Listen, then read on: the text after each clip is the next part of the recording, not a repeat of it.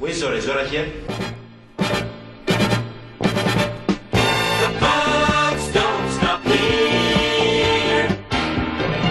So during that commercial break, I was looking at this article here, and Sandy, it's on shoulder pads. Yeah. And 1980s style shoulder pads for women in blazers and in blouses are back. There we go. Make They're a power back. statement. What? They're on the catwalks in, in Oh, Paris during come Fashion on. Week. What are we doing here? Seriously. Striking a good geometric shape. What do Broad you shoulders. Are you shoulder pad Jeez. girl? Oh, all the way. Are you kidding? I love the 80s. That was kind of my too. time. Yeah. I actually probably, I will confess, I probably still have a jacket or two that might have shoulder pads in them. Oh. So I, this is what happens, right, Sandy? You you fully understand that fashion comes full circle, and, and really what happens is people just run out of ideas, right, and they just sort of resurrect the next thing, right? I mean, it used to be that uh, the big color, the big color is red, everything's got to be red, and then like I don't know, eight months later, it's forest green. Like, what's happened? What happened to red? Is that no longer the color? Well, what's wrong? I like bringing old ideas back. I mean, there are only so many ideas Were in you the world. the, the bell bottom phase? Did that? Uh, did well, that turn those you came on? back too. I know. They know. did flares. They did, yeah. for sure. I will tell you though, just last week I found there was a study that Wisconsin's favorite fashion decade is the 1980s, according Yes. to some new research. I love it. For the most searched fashion decade in each U.S. state. Now, before you start going, oh yeah, I'm not surprised by that. 36 of the 50 states love 80s fashion. So I graduated high school and college in the 80s. Yeah. I love the 80s.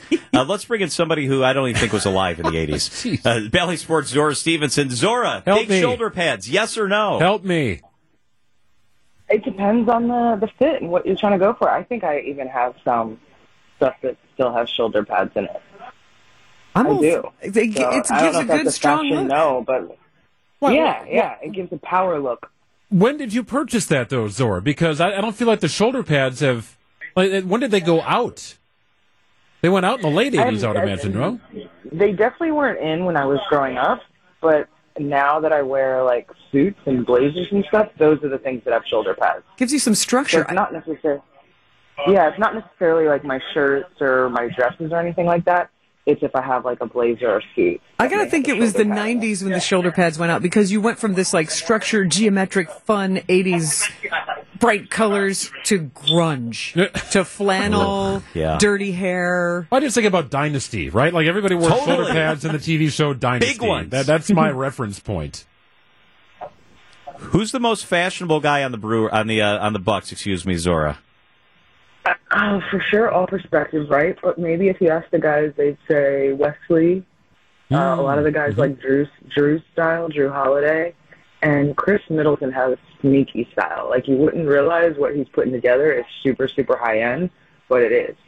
So, So, Khris gets away with like the, the like the like just kind of a, a cream colored hoodie, some kind of brown jacket, just the right shoes and jeans, and it's simple but understated. Is that Yeah. what you're getting at?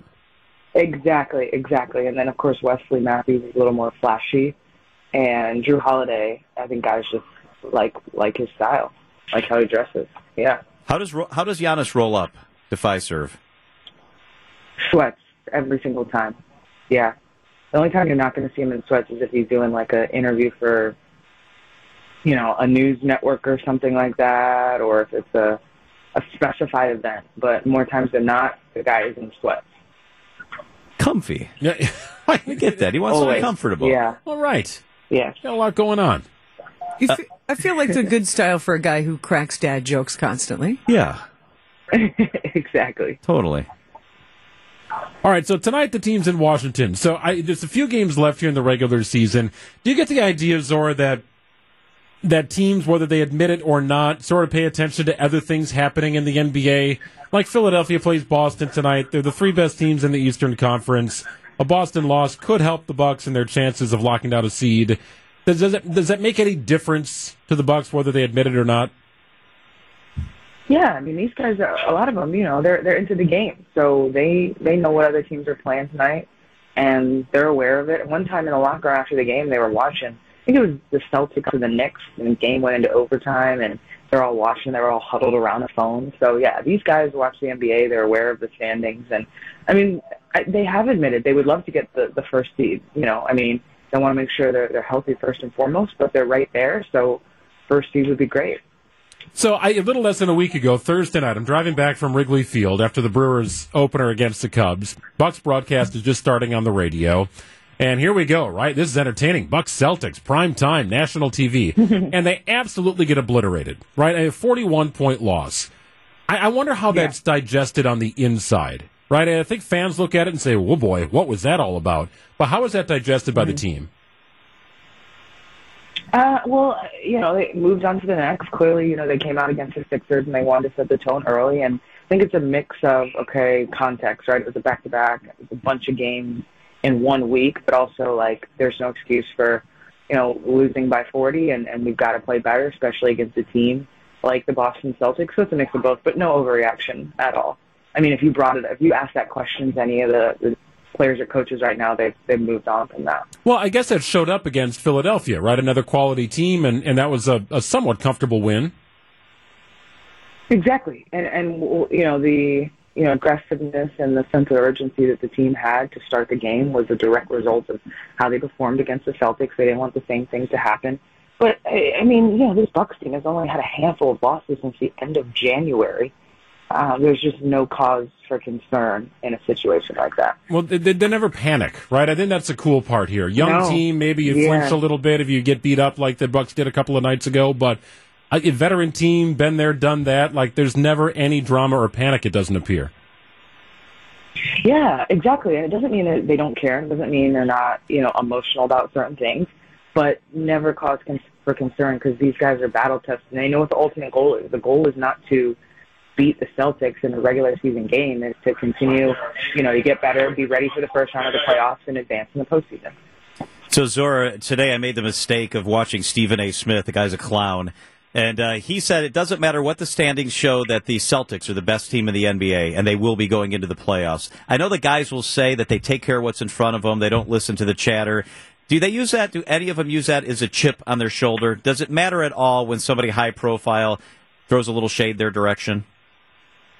I mean, I'm sure you know the guys are human; they hear that stuff. But no, I mean that's not where they get their motivation from. These guys are highly motivated individuals that don't need you know someone on national TV to to get them going. And uh, yeah, I mean they just want to win the championship, right? So whoever the you know analysts think is the best team right now, does that matter? Right? It, to them, it's it's about winning at the end. She is Bally Sports Zora Stephenson. Zora, we always appreciate you spending some time with us. Uh, go buy those shoulder pad blazers. Talk soon. It is 425 at WTMJ. Hey, coming up, we've got some more information for you on the Supreme Court race. Jeff uh, Mayers, the president of WisPolitics, is joining us at 515. And we'll take you inside the Trump indictment charges. If you're like me, I want to know what the charges actually mean, what they refer to, what the penalties are, all that sort of stuff. We'll dive deeper into that coming up during the 5 o'clock hour as well.